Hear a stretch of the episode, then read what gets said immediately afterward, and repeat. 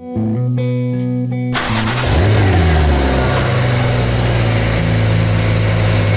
to the Limited Slip Podcast In Depth Discussion, a weekly hour long podcast where we go deep down into automotive news and car culture topics. Your hosts are Dave, an attorney and car importer, and Borja, who owns an auto repair shop. Buckle up, we've got a lot to cover. Here's Dave and Borja on this week's Limited Slip Podcast.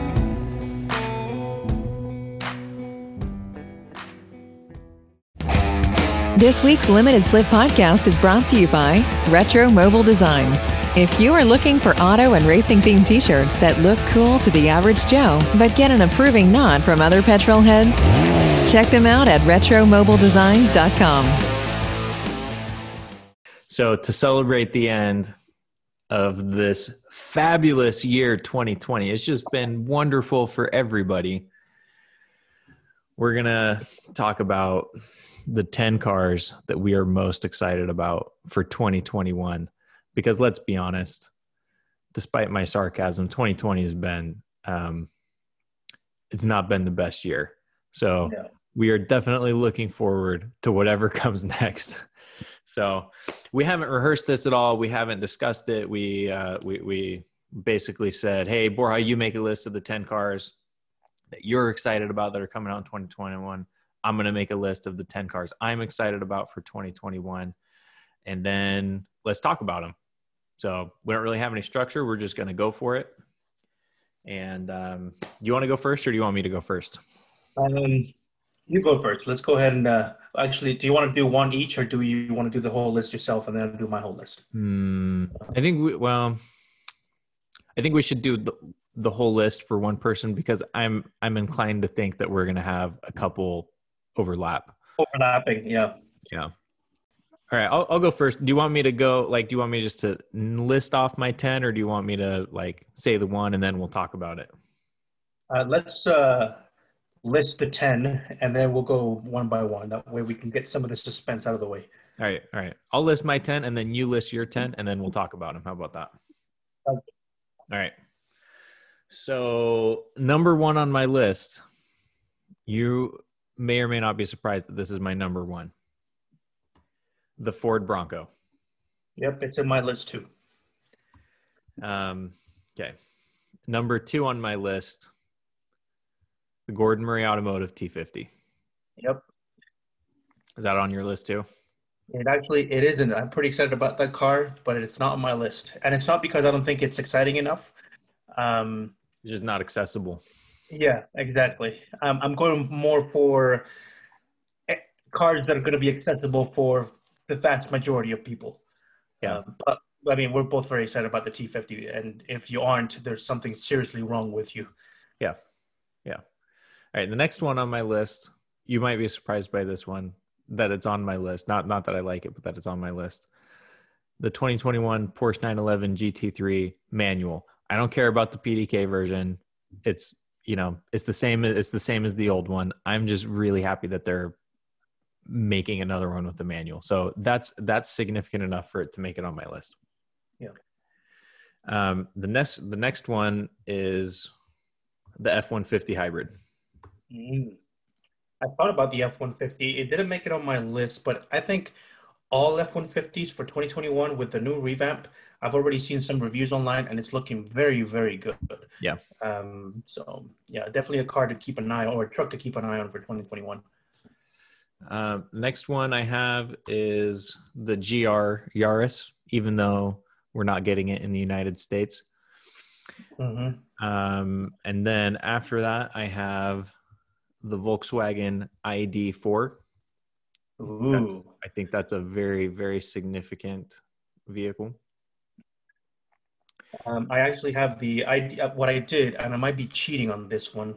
Is I actually did the whole ID family of Volkswagen, so the three, the four, and the six. Um, that, that's a good idea. That, that's a little bit that's a little bit cheaty, but that's a pretty, yeah. that's a good idea. I mean, I, you could have you could. I thought about do I put the Mercedes EQ because I mean that's going to be significant too. But anyways, I didn't. I put the ID4. And then the the next one I have is the Subaru BRZ. Mm-hmm. I have that one. Yep. Okay. and the Nissan Z, I have that one too. and then the Lucid Air, Don't have that one. and the last one that I have is I'm going to cheat on this one. The Alfa Romeo GTV or the the Alfa Romeo Giulia Quadrifoglio GTA.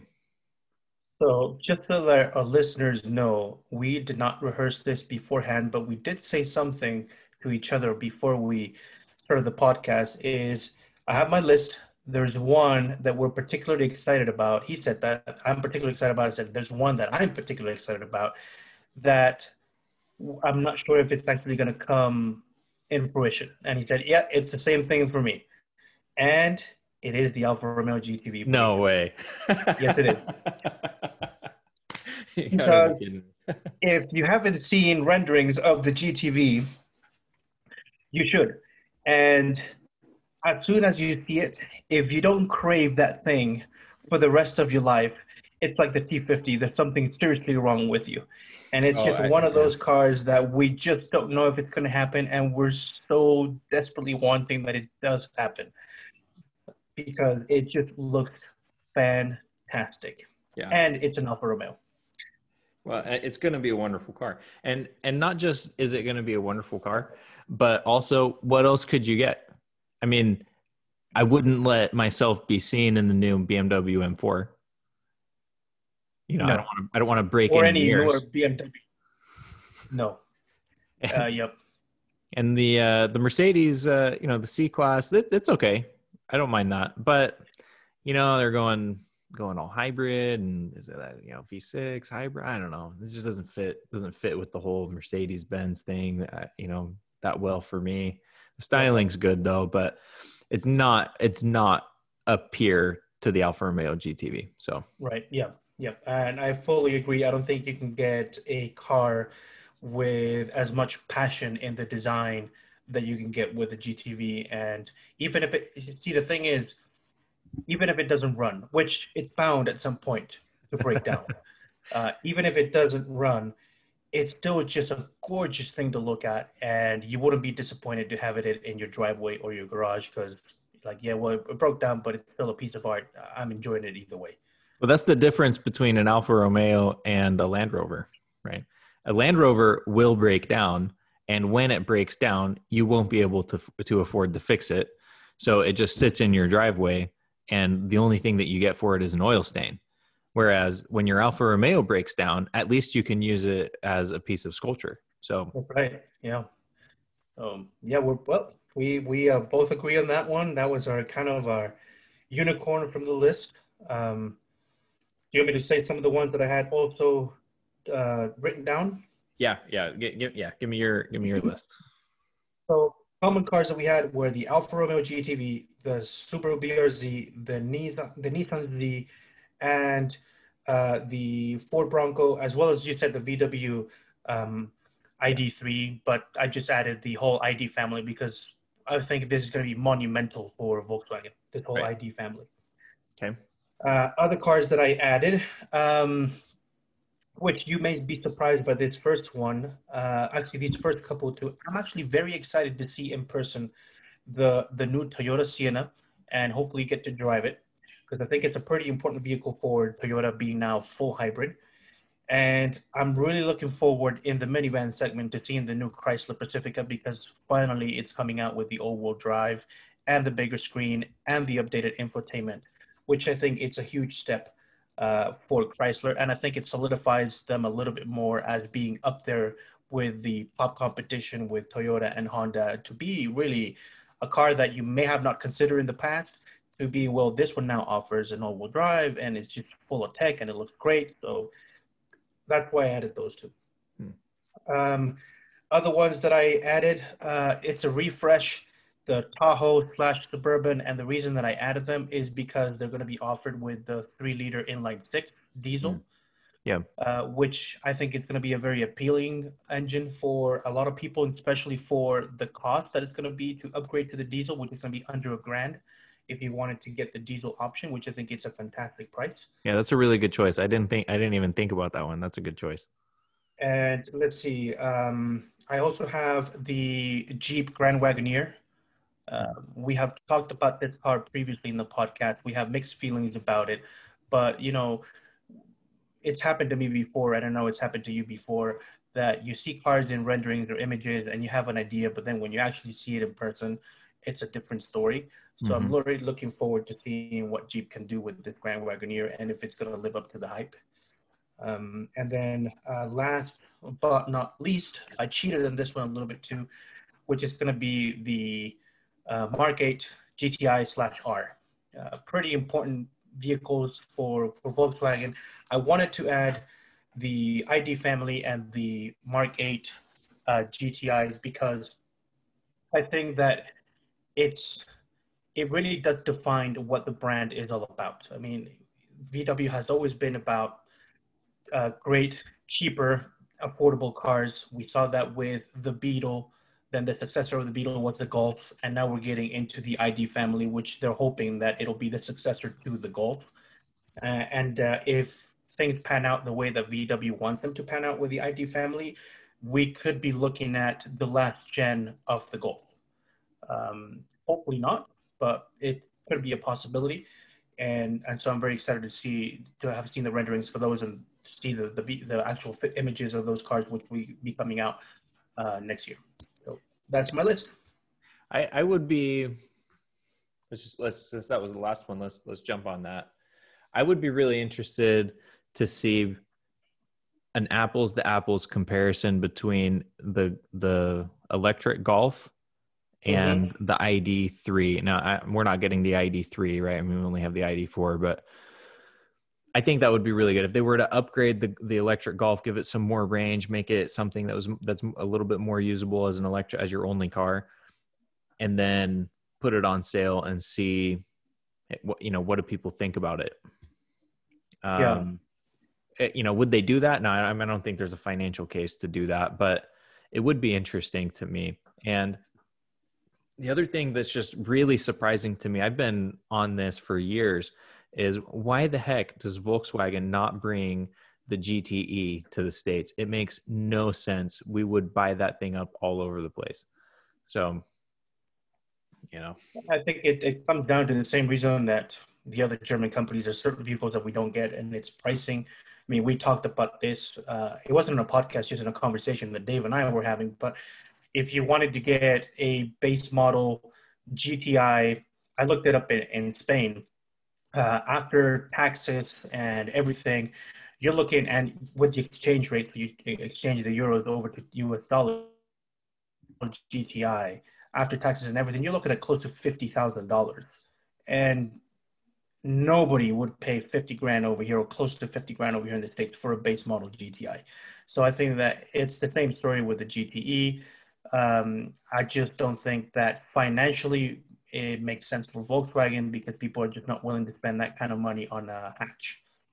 Um, yeah, I mean, I think I just I think that's a misunderstanding of the market. I think that people are willing to spend the money on on a hatchback. I I think that the same thing with the, with the Audi S3, for example, the, the Audi S3 and the RS3, you should have those available as a hatchback. And and yeah, mm-hmm. take rate won't be super high, but you know, one the people who want them really want them and i'm looking right. in the mirror when i say that and yep. um you know I, I think that that you build brand loyalty that way and i think that's a good business model and and two i think that there would be enough sales but you know they're the ones doing the math but anyways yeah so, yeah. I, so I think i think that's an interesting the Mark 8 gti i think will be really interesting uh car it's it it really is that comparison though with the ID family is to see which one is more significant. I know I know in in England for example the ID3 sales are really strong. So across Europe I've read uh, multiple articles that it's happening just across uh, pretty much all western Europe. Uh, the ID3 is selling really really good and I'm not sure if you had the chance to see um, Harry's review on it.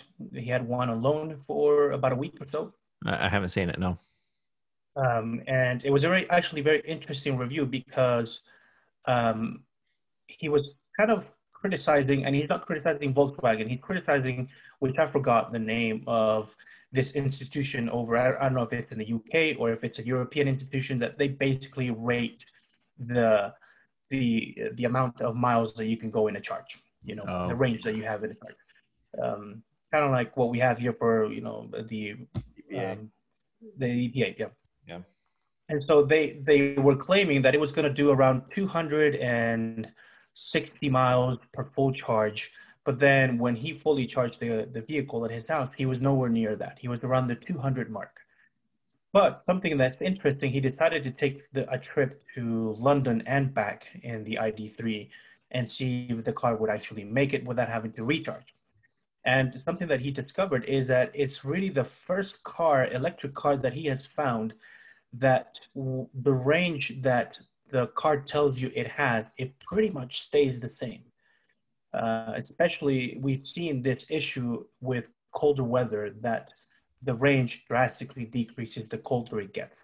Yep. It was a chilly morning in the UK, it was raining, and he wanted to see if um, in that trip over to London and back, which was 160, 170 miles round trip, somewhere around there, if the car could make it, A, and B, how would the weather actually affect the range? And it was surprisingly well engineered.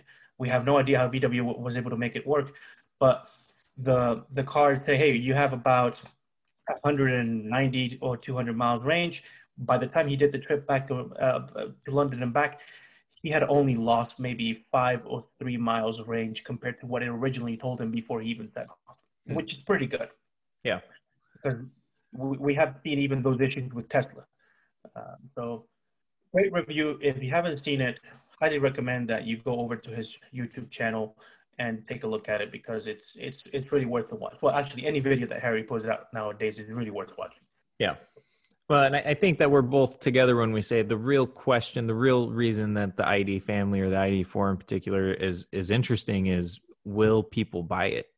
Right. And you know, and it looks like people are buying it in Europe already where where it's available. Will people buy it in the States? You know, I don't know, we'll see. But Volkswagen is openly touting this thing as their future, as as the Mhm. new Beetle, the thing that is gonna carry them into the future. And and that's a big bet especially when you already got the golf sitting there which is a pretty darn good car. It But- is. you know I I, I do got to say that if i was in south america i would love to have an id4 and that might sound weird to some people but um, you know the roads aren't always great. So it is nice to have a crossover where you have a, a that extra bit of ground clearance can help. Okay. And the other thing is a lot of the cities have rules where not a lot but several of the really big cities in south america have have rules where they they have based on your license plate certain cars can drive on certain days. Mhm. so you only have access to your car you know uh, on monday wednesday and friday one week and then tuesday and thursday the next week.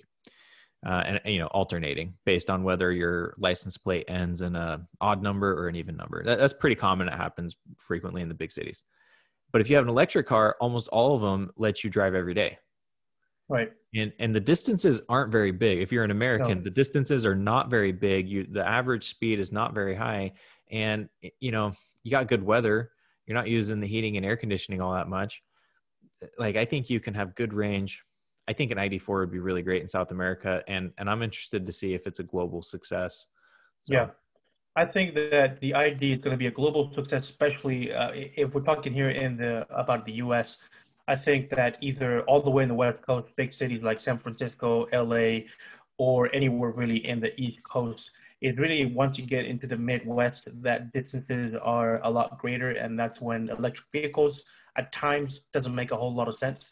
But if there's one thing that we know for sure, because VW has proved this, and we can say time and time again, the original Beetle was a success, huge success.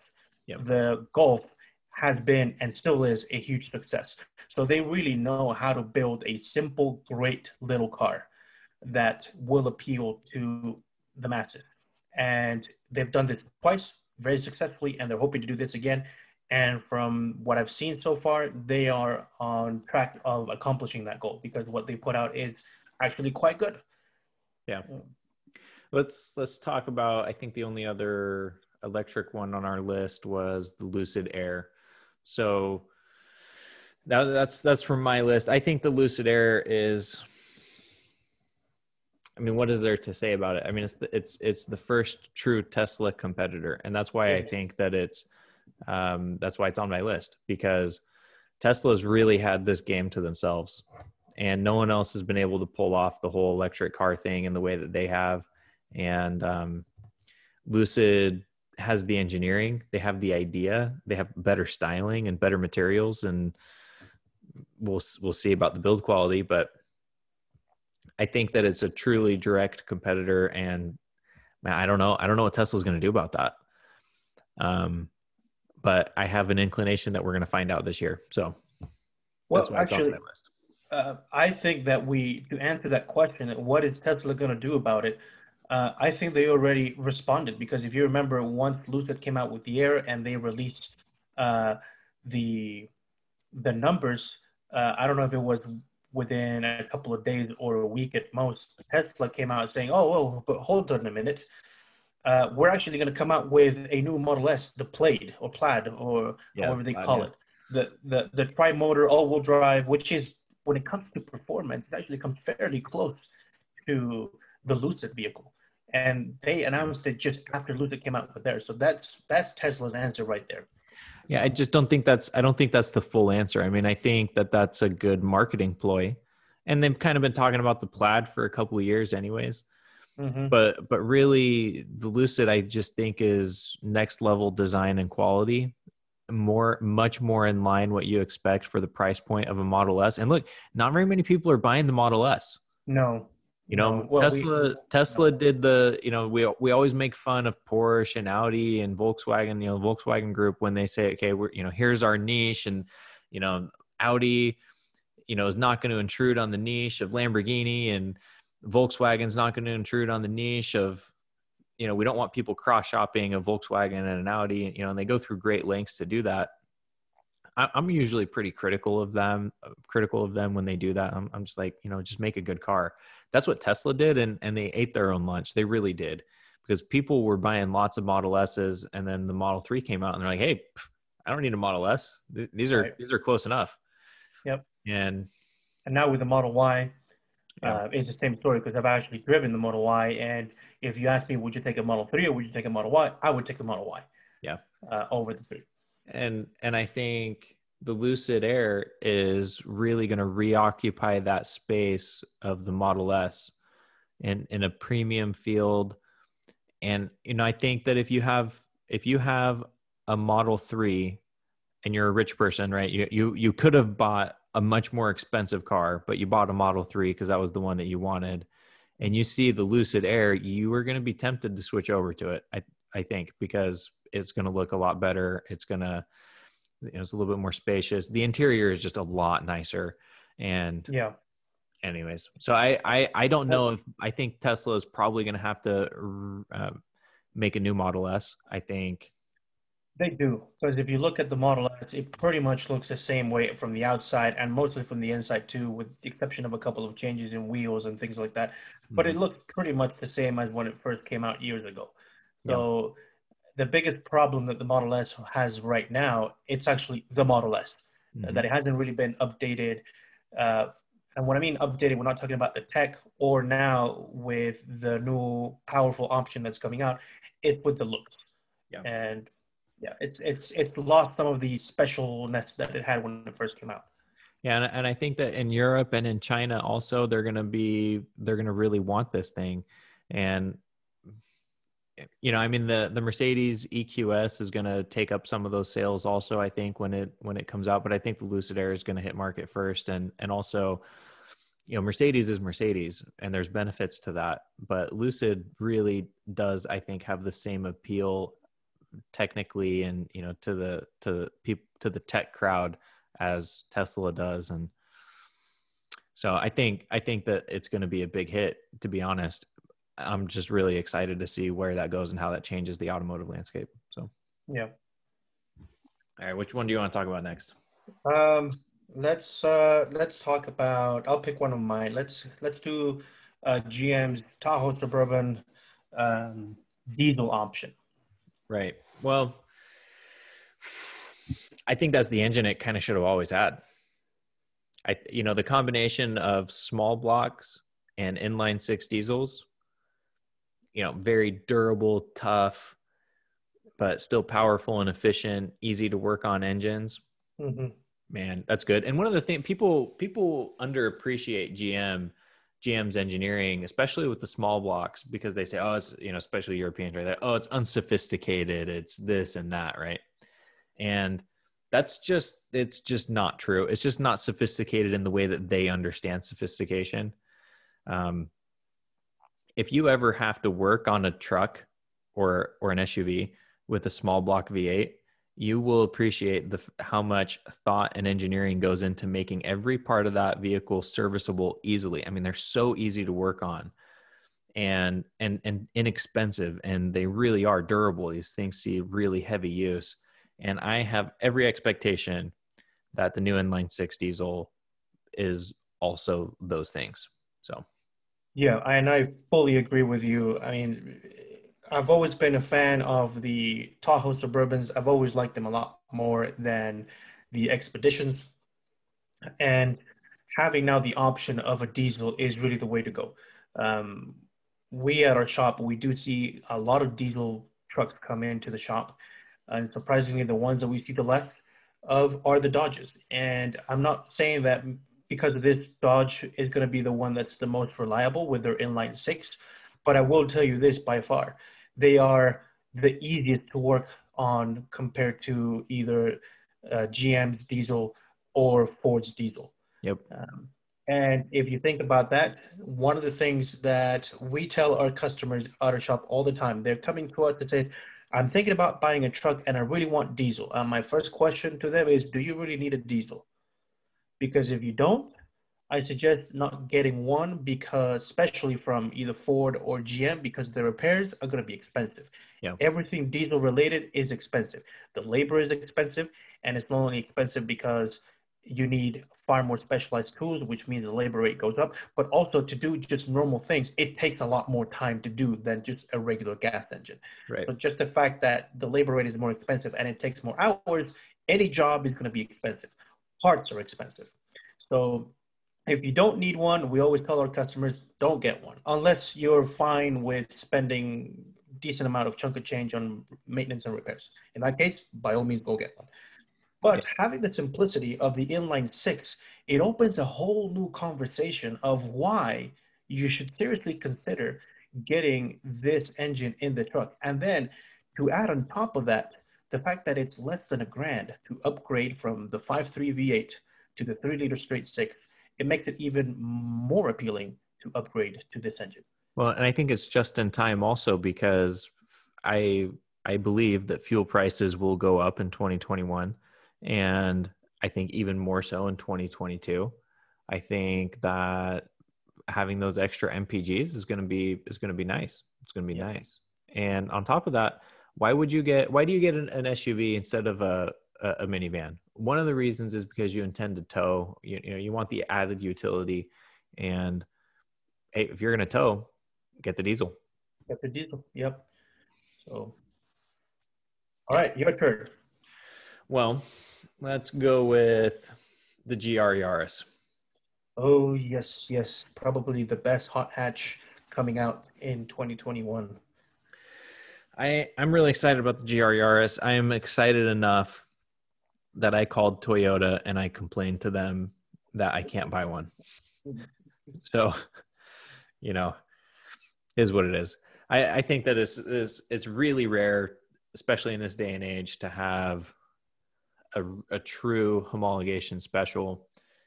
That's exactly what we have with the GR Yaris. It is it is just lively, full of character, fun. You can drive it hard on public roads and still have fun, but yet it's really capable. It's it's good in all weather. It's it's just it's just perfect. It's exactly what I want. But it's not what I can get.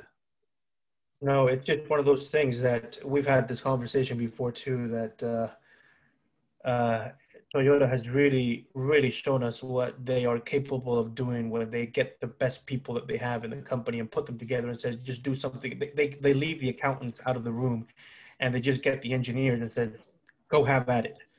And, and, and not only go have at it, but make sure that you only use Toyota things. Don't Yep. be don't buy things from other companies. We're all doing it internal. It's all Toyota 100%. And they have shown us what they can do and it's sad that they're not offering to the rest of the world. Uh, that it's only going to be for select markets. We're not getting it, unfortunately. But we did get the Supra, which nobody wants. Supra, I think Supra is pretty popular, but but yeah, this it's not the same, and and they're gonna give us this. Supposedly, they're gonna give us a GR Corolla. I don't want that. I'm not gonna buy it. I, I well, I guess I shouldn't say that. We haven't seen it yet, so I guess I can uh, I can wait and give my opinion on it later. I'm I'm not inclined to think that it's gonna be as special as the GR Yaris. Yeah. If it is, I'll consider it, but uh, for now, I, I feel just kind of upset that that we're not getting it. So Before we get to the rest of the show, take a moment to subscribe. If you enjoy our insights and want to help keep our lights on, you can visit our businesses. Borja runs a full service auto repair shop in Orem, Utah. You can find him on Facebook at Auto Pros Utah. And trust me, he really can fix anything. Dave imports cars from South America and Europe, primarily classic trucks like FJ40s and Land Rovers. But he can help you source any classic car in any condition that you want. From cars that were never sold in the U.S. to trucks that are just cheaper with less rust overseas. Visit Dave at DaveTheCarImporter.com. There's no reason for you not to have the car of your dreams, even if it's forbidden fruit. Let's see. Let's uh, let's actually talk about uh, the Pacifica all-wheel drive. You have a Pacifica. We've talked about this before. You have one. You love it. I do. And uh, here in Utah, where I live, we actually just had some uh, snow over the last couple of days. Roads are pretty slushy right now, so all-wheel drive does come as a very nice feature to have this time of year. Yeah. Well, I said just a second ago, why would you buy a, an SUV instead of a minivan? And actually, one of the main reasons is people feel that you're going to get a better performance in all you know all weather conditions, specifically snow, if you have an SUV. And I think that I think there's a, a lot of families who are buying Suburbans instead of minivans for that reason. Uh, Yep. You know, this is this is one less And reason to wrong. buy a Pacifica. Yeah, I mean, uh, something that we want to make sure that our listeners understand from our point of view, and hopefully they share this point of view with us, is by far the most important thing that you can do to your car when it comes to winter driving is getting a winter set tire, a set of uh, winter tires. Yep. That will help more than four by four, low range, all-wheel drive, ground clearance, you name it. All the other uh, additions are great to have, but it will not make a big impact or effect as getting a good set of winter tires. Yeah. So un- if you- unquestionably, yeah, unquestionably. Unquestionably. And I've have had the because I live in Utah and we do get a big, uh, decent amount of snow on pretty much every every uh, winter, almost every winter. For the past five, six, seven years, I've always had a either four by four all-wheel drive car at home. It's always been one of the cars, and I'm pretty adamant that I do want to have all-wheel drive. But I don't just stop there. That all-wheel drive always also gets a, center, a, a, a set of winter tires put every winter. And having all-wheel drive plus a winter set of tires makes a world of difference. And it just gives me the confidence and my wife and our new baby that I can go anywhere I need to during the winter and I'm fine with it. Yeah. And so for me, um, you know, in a couple of years, probably we'll be looking to replace our minivan. We have a Honda Odyssey, and we've already started looking at vans. And the one that we're leaning towards the most is the Pacifica because we really like all the features that it has. Add into the equation that now they're coming with an all-wheel drive version. Well, it, it's it it's very hard not to say no to that. Right. So- Yeah. Let- Let's just jump straight into the Sienna. So you put the Sienna on your list. That's not one I would have. Just saying. You so wouldn't? No. Yep, I know. Uh, we've talked about the looks, um, but I just think that something very appealing about the Sienna is also being offered in an all-wheel drive, which they've done in the past. Nothing new there, but just the excellent MPG that you can get with the new hybrids that all Siennas now come with. Yeah. And I put it as a very important car for 2021 because I fully agree with your previous statement that I also believe that in 2021 and 2022, gas prices will probably go up. So having a very fuel efficient vehicle can help you a lot. Right. Yeah, I think uh, yeah, that's true. That's a good point. and I think that that might help it in the sales department quite a bit too. Yeah, yeah.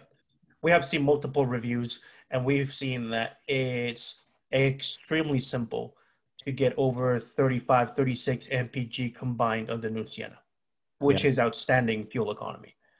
So it's just the CVT, man. I, I can't get over it.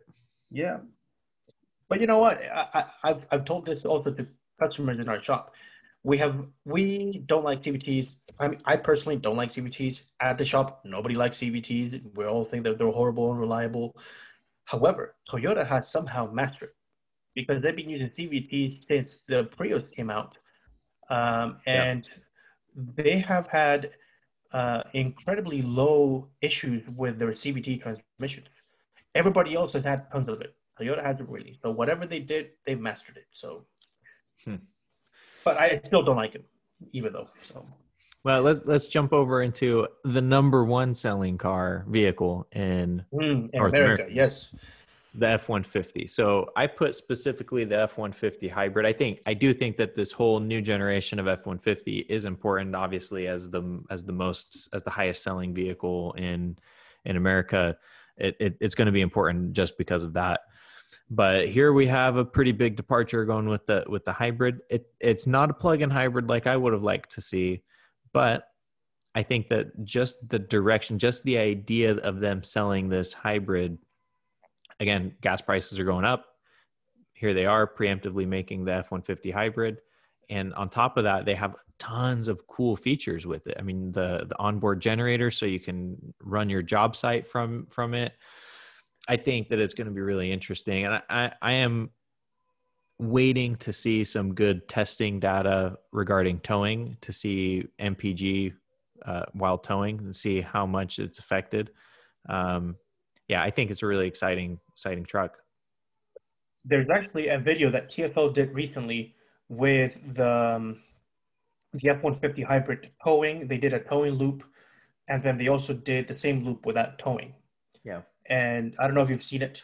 it it's uh, actually it's on my watch list. That I was going to watch it later, but okay. So I don't know if you want me to kind of. Yeah, no, no, no. Tell me, tell me. Spoil, okay. spoil. Give me the spoiler alert. So here's the spoiler alert. Towing doesn't make a whole lot of difference if you have a hybrid or not. It gets the same pretty bad gas mileage than any other car or any other truck gets.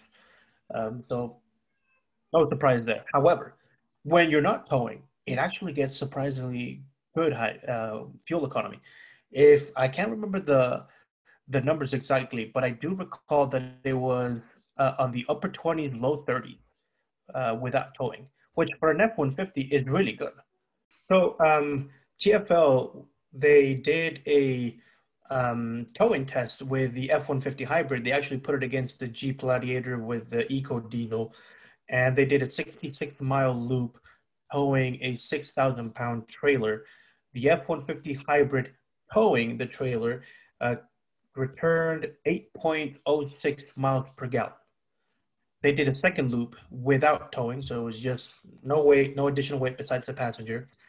Uh, and uh, same loop, 66 miles, and it returned 29.81 miles per gallon, which is pretty good, especially considering that Ford uh, states that it should be around the 24 mile per gallon range combined uh, for both, well, actually city and highway. So it should be combined 24. They got 29. Um, so almost 30. So pretty good. Yeah, that's pretty good. So yeah, I mean that's that's one that's on my list. I I feel like it's a really significant vehicle. This isn't this. Maybe some of our listeners forgot that this is actually not the first hybrid pickup truck. Uh, uh GM did a hybrid let me remember what year it was. They did a hybrid 1500 Silverado and I want to say 07 or yeah, 07 when they released the, the, mild hybrid Tahoe too. Mm-hmm. Yeah, and those yeah. actually got decent fuel economy too, but not not to the level that we're seeing now. And and this is just part of Ford's product plan that I think is. I don't think that this is going to go away, right? This is this is no. the start of there always being a hybrid option for for the you know for these smaller trucks. So you know, it, it's it's it's one of those things that every major manufacturer they have a a car or or a segment that they're really known for. So we, before we were talking about how Volkswagen was extremely successful with the Beetle and then the Golf and now with the ID family. And if you ask anybody, especially here in the States, about Ford, they're going to tell you it's the, it's the F series, especially the F-150. So the F-150 is for Ford what the Golf is for Volkswagen. This is really the most important vehicle that they make. And just like Volkswagen, they're investing a lot of money into the ID family. Ford is investing a lot of money into the hybrid, and then later on the EV F-150 that will come out. And you're right. This I would I would say that it's not only this F-150 hybrid that is extremely important. It's the whole F series coming from 2021 and beyond that's going to be really important for Ford. Yeah. Let's talk a little bit about the the Wagoneer that was on your list. Wagoneer, yes. So what what what makes you think that the Wagoneer is so uh, exciting for this for this year? Um, because I think that Jeep uh, Jeep needs it right now. The only thing that Jeep sells really good is the Wrangler. Everything else is not that great. Um, lots of problems with the other Jeep products. The um, they're basically Fiats under the skin, and they're not that great. We've talked about the podcast with before with reliability issues. We've had a couple in the shop that had CV axle leaks and differential leaks, and these were vehicles with 50, 60,000 miles. So you shouldn't be seeing these kind of issues with vehicles with this kind of mileage. And we're talking about fairly newer vehicles, 2015, 2016, and, and up. So I think the, the Grand Wagoneer is um, kind of their Hail Mary path if you take away the the Wrangler of trying to revive the brand and trying to make something good my only problem with the Wagoneer is the pricing. Uh, we, I think it's too expensive, but I'm eager to see it uh, in the flesh when it comes out this next year. I'm really looking forward to it. It could be a game changer for um, for Jeep and for the FCA group, and so that's why I think it's a very important vehicle of 2021, specifically because it could potentially help Jeep sales a lot, or it could be a total bust and they'll just have to continue doing Wranglers.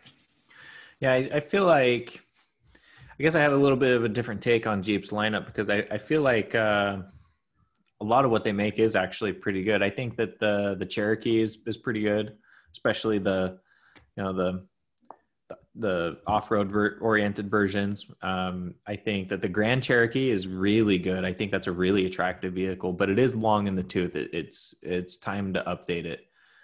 Um, I feel like the Grand Wagoneer is really their push up market. They're saying, you know, we want to have a vehicle that is expensive, that's luxurious, because unlike unlike a Tahoe or a Suburban, this isn't a useful. This is not a tool. Uh, you know, you're not going to see the government sweeping up a bunch of Grand Wagoneers and armoring them up to move officials around, right? Right. Like like they do with the Suburban. But but this is kind of that this is kind of jeep saying we're gonna you know we want to get a foothold in that true luxury seg- segment. And i don't know if that's a good idea but but they're doing it and and we'll see you know we'll see how it goes. If if that's if it is successful i think you will see the rest of the jeep lineup get either more expensive or get more luxurious versions and if they're going to get more luxurious versions, they're definitely going to get more expensive. Yeah. Well, and and let's be honest, any any luxury added to a Wrangler would make it more luxurious. So yes, yes. Well, yes. Uh, what else do you have on your list? Well, let's let's talk about some of the ones that we have uh, we have in common. So mm-hmm. let's let's say the Subaru BRZ first. Yes. Why was it in your list? So the the BRZ is really, I, I think, important that they're making a second generation. I, I for a long time thought that this would be a one hit wonder. They would make it, wouldn't be as profitable as maybe they wanted it to be, and so they they were going to scrap it in the future. The fact that they didn't, I think, is just significant, and it really does save the Toyota and, and Subaru for the long term. You know, I think that um, the fact that they're doing a second gen, it speaks that the first gen was successful enough for them to consider doing a second gen. And I think that they've also listened to the people who actually bought the first gen saying, hey, it's a great car. We would just like a few tweaks here and there. And I think that for the vast majority of people that wanted certain tweaks on the car, maybe styling, interior quality, that happened on the second gen. This right. is the car that everybody wants that could they couldn't get on the first gen, with the exception of maybe having a little bit more power, because we do know that the power will increase with this second gen but still it's it's pretty minimal when it comes to power. And it's but the thing is it's not a car that it was ever designed with having a lot of power in mind. It was designed to be a fun little car that you can really enjoy driving. It really is a driver's car. And, and we're getting that, a lot of those boxes ticked on the second gen.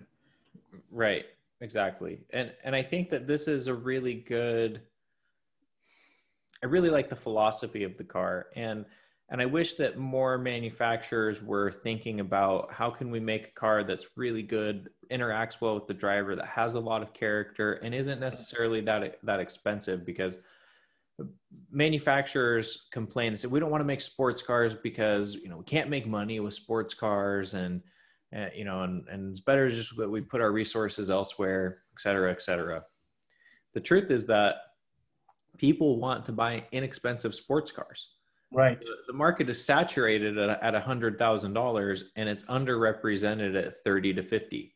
So, you know, those, uh, when we're talking about sports cars and, um, you know, here, here we are with the BRZ doing filling exactly that. It's, they don't care about the numbers. They just want a great car that's fun to drive and is attainable. So, yep. you know, what, what more can you ask for? Well, there's a lot more you can ask, you can ask for, but that's, that's really everything that you need Exactly. So it's everything you need, but not everything you want. Right. And and that's what makes it special. And and I think the Nissan Z is on my list for the exact same reason. It's just that the Z is one step up. So what what Z is on your list too? What makes what put the Z on your list?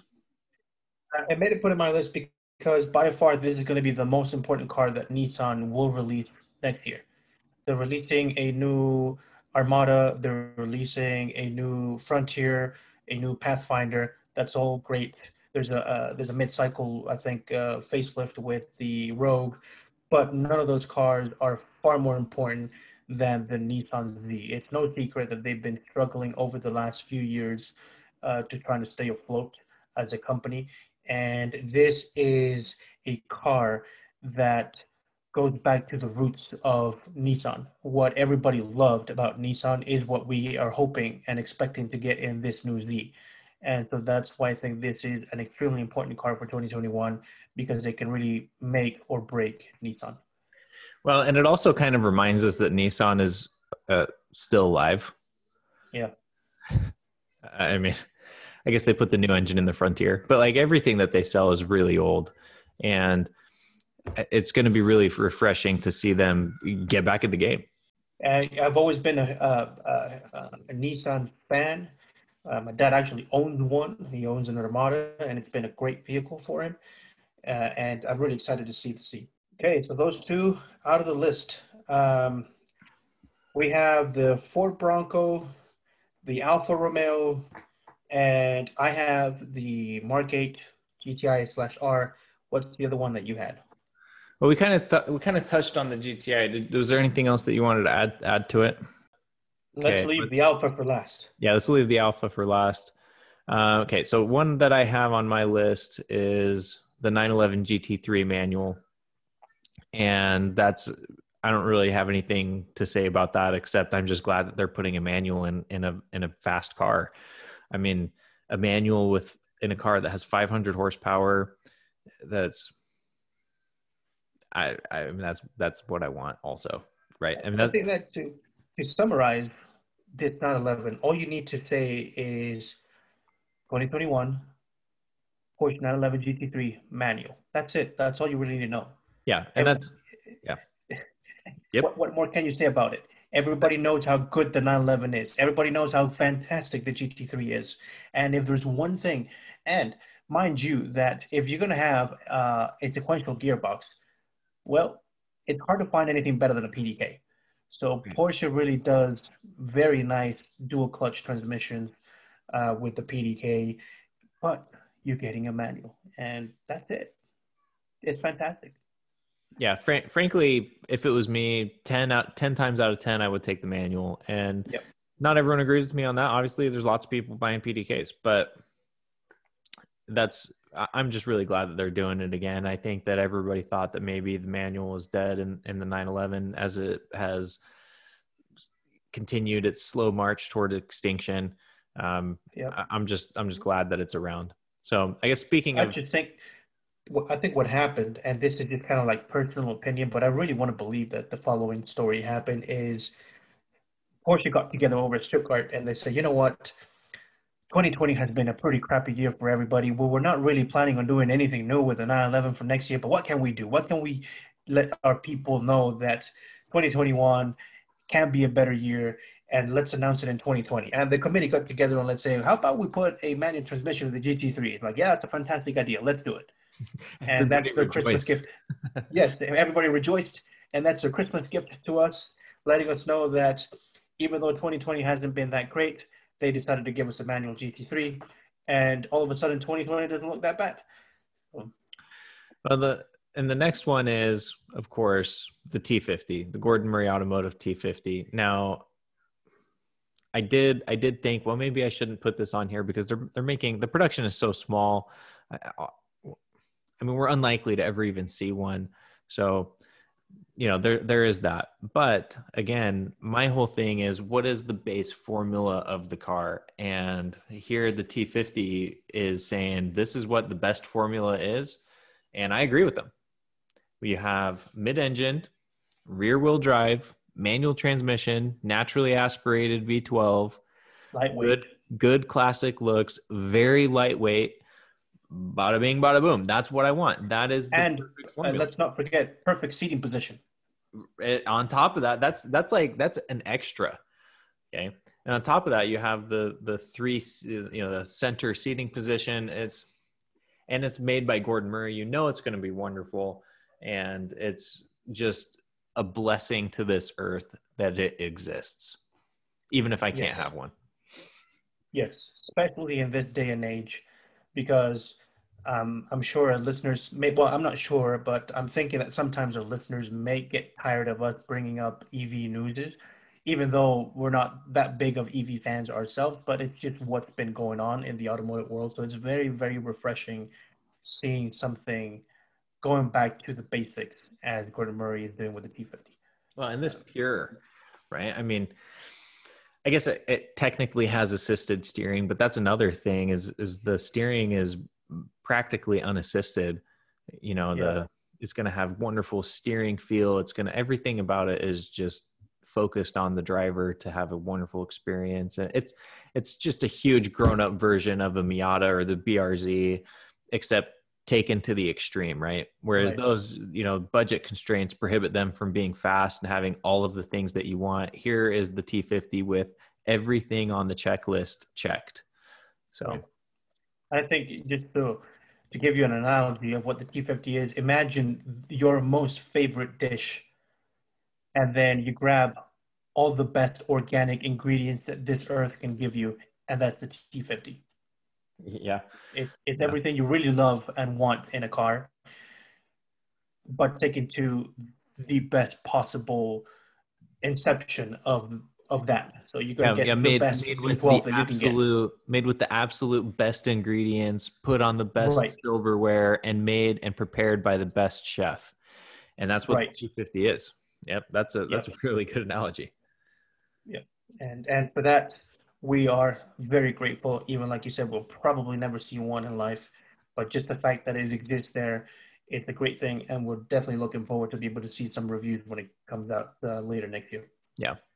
Well, and then the the next one, second to last one, is the Ford Bronco. I think that the Ford Bronco is actually the most significant vehicle coming out in 2021.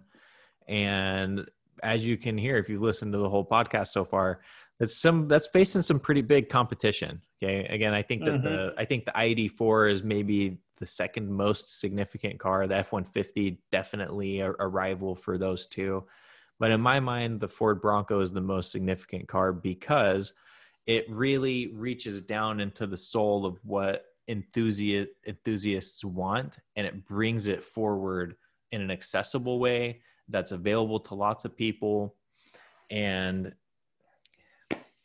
i don't know. Does that make sense? Do, do you understand what i'm what i'm trying to say? Like like like not very many people want sports cars or or buy sports cars. I think everybody wants a sports car but not very many people actually buy them Right. and uh, but that's not the case with like uh with the ford bronco. It's a different Yeah. type of enthusiast car right? It's not something you're going to take to a racetrack but it is something that you can get out and you can explore and and really touches on this essence of why we like cars to begin with. We can we can use it we can go places with it we can have those experiences that we can't that we couldn't have otherwise. And the bronco is just it's designed entirely to be for its purpose. And that's why people like the wrangler okay? Even Yeah, though the wrangler is absolute crap to drive it's it's wonderful um it just has so much symbolism for adventure and adventure in the true sense of the word. So Yeah. And, and the And bronco then on top of that, you, you add the amazing aftermarket support that you have for the Wrangler, which of course it opens up endless possibilities on how to make your Wrangler yours, truly yours, Yep. which makes that connection even more special. But you know, the, I think that the the main reason why uh, crossovers and now, of course, off-roaders are becoming extremely popular over the last few years, including the Wrangler and everything else, is that they're becoming the the best all-around car Yeah.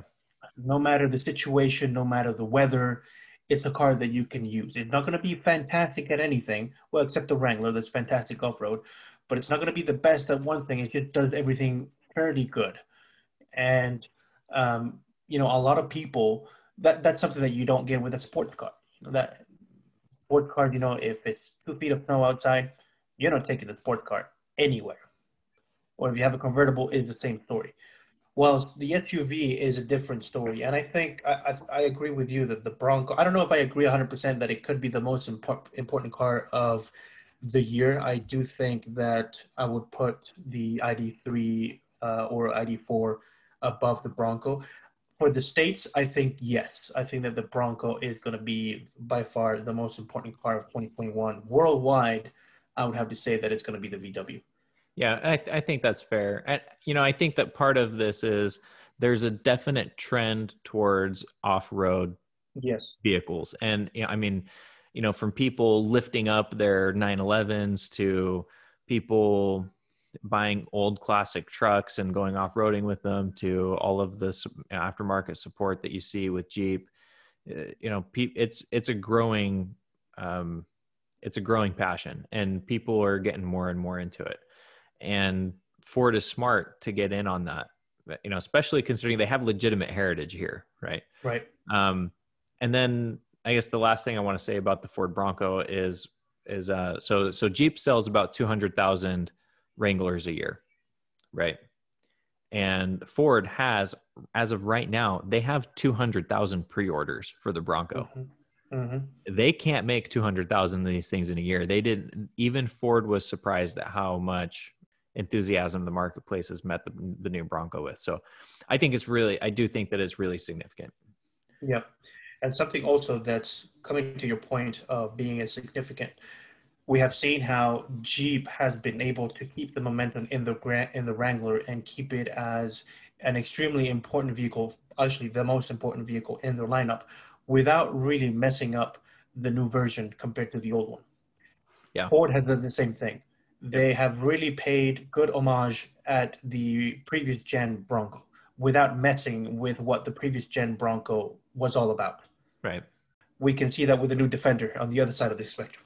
Right. That's what. Yeah. That's exactly what I was going to say. Is how many how many times do we see companies screw up their heritage? In fact, even Ford is is kind of you know the the whole Mustang, the uh, Mach E, you know, electric um, crossover is is is kind of you know it makes you question, right? Like Right. you know there's good arguments either way that it's brilliant and there's arguments that it's that it's terrible and i'm not going to make a decision today on that but even ford struggles bringing their heritage to the future from time to time uh, certainly the defender you've heard my opinion on the new defender Bronco, the Ford Bronco, they nailed it.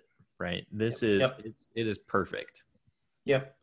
And I think the only way that they can make the Bronco better is if a V8 is available. Um, hmm I think that would be pretty sweet. Uh, not available right now, and there are no talks of that happening. But who knows? It may happen. Yeah. Um, Well, and then then the last one is, of course, the Alfa Mhm. Romeo. This is actually on my list for when when I put it on my list. I had a different thought than I think maybe other people had. So, um, Mazda a couple years ago made this uh, Vision RX concept, and they were talking about okay, we're going to bring back the RX-7, and maybe it'll be a, an electric car with a a rotary range extender. Maybe we'll you know have it be a hybrid, or you know they they, they talked about a couple different things, but the RX Vision concept was just beautiful, and I'm I'm a Mazda fan. I've bought I've had several Mazdas and, and I, I really liked it. So I was I actually was thinking, man, if they if they actually make this thing, I would really like to buy one and have one. And it the Alfa Romeo GTV kind of hits all of the same chords on my heart. Um, it's it's low, it's beautiful, it's a you know kind of this extra sporty, but can be a grand tourer, and and the looks are top notch, just beautiful and it has a lot of history and just passion behind it. And man it's it really really gets you excited. Um, I am actually looking at a picture of it right now, and it's just a car that you just lost for words in how drop dead gorgeous. It really is. And the, the great thing about this new GTV, if it if it comes out, is that it's a car that in 20, 30 years time, it's still going to look as good as it does today. Yeah. Uh, it's just a, an incredible timeless design it's it's like a Rolex. It's just never going to go out of style. Um, and then, of course, the rumor is that if they do go into production, they will have the quadrifoglio uh, version, which now we can say that if if it comes out, we could be saying the GTV6 is back. Yeah. Uh, which which is a wonderful thing to say. Those words are just magic. GTV6, they're magic, and to have that in this world is just something extremely special and I'm hoping that Alfa Romeo uh, does not go the same route as the main manufacturers, meaning that they're just going to go either full hybrid or they're going to go uh, EV 100%. If they decide to do that, please, please, please do this before you do that. Release this to the world. Uh, let this be your parting gift to to humanity, because it's gonna be if it if it actually gets released, it's gonna be an incredible special car. yeah i my only wish is and i don't think that this will happen but i do wish that they would make a manual transmission version so with with the Giulia in europe which again makes no sense but in europe you can make you can buy the quadrifoglio with the manual transmission but somehow in the united states where we buy more manual transmission cars they don't have it available and if they made the gtv available non-hybridized with a manual transmission oof i mean with those looks every it would be it would be perfect Yeah. that being said i would be okay with the plug-in hybrid so Um, uh, yeah, I guess I would rather just have a naturally well, just no hybrid. I mean, they're they're not even gonna if they do it, the base model is gonna have a two liter turbo, so it's not gonna even be naturally aspirated. Right Um, but the uh, quadrifoglio, it is going to be a well rumored a 505 horsepower twin turbo 2.9 V6. Uh, very very special. Yes, Alfa. We know you're not listening to us, but if for some real bizarre reason you are, build it. It's going to be a success. yeah it will be it, it really will be I, I mean the thing is that especially with these italian cars people tend to they buy them for the first couple years and they buy a lot of them and then you know and they they kind of become less popular less the in thing and you know people move on to something else and the enthusiasts stay and love them the, the thing is with with the enthusiast market you have to stay engaged. If you do what Nissan's done and you know a couple other manufacturers of uh, Toyota especially where they you know they make a great car for a couple years then they stop selling it for a couple years and then maybe they bring it back and maybe they don't can't do that. You stay engaged, and and people will reward you for it. So I, yeah. Anyways, it's it's a beautiful car, something that really gets me excited, and that's why it's on my list. And I I think that I can speak for you in saying that's also why it's on yours. Yeah, it is. Uh, I'm looking at it. I think that maybe I'm a little bit um, strict when it comes to this, but I think that there should only be one color allowed, which is red. That's it. You don't you don't have any other color option in, in this new GTV, and only maybe one green. color wheels. No, no green, just red, and gold wheels. That's it. yeah.